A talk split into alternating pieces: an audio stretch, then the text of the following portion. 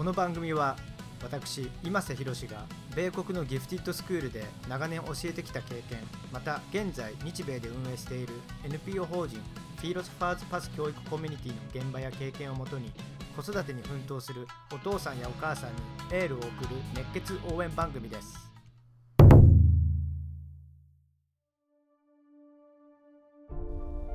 誰もが通る避けられない道がありそして誰もが通らない自分だけの道がある。誰もが通る避けられない道は現実を叩きつけてくる。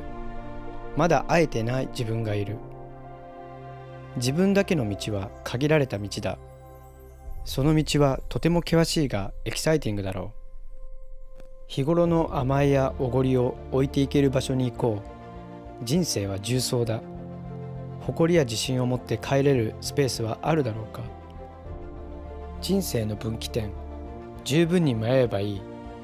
目の前にある選択肢より分岐点に立っている自分は最高な状態なのだろうか。状況は一刻一刻変わる。朝6時の大雨は7時に上がっている場合だってある。人生の機会も常に状況は変わっている。一瞬の感情で決して大切な機会を見失うことがないようにそう Window of Opportunity 人生は登山みたいなものだ。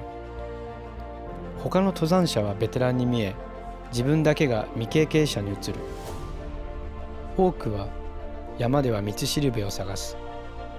しかし岩に丸と書いてあってもそれに頼ってはならない。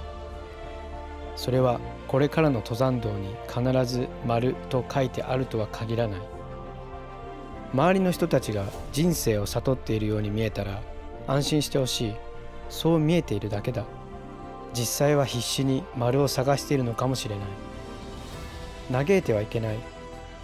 一番崖っぷちに張ったテントは一見寂しく映るが夕日を見るには最前列の絶景のポジションだ。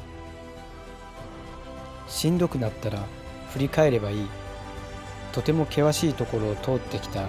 自分を誇れるはずだから。冒険は続く。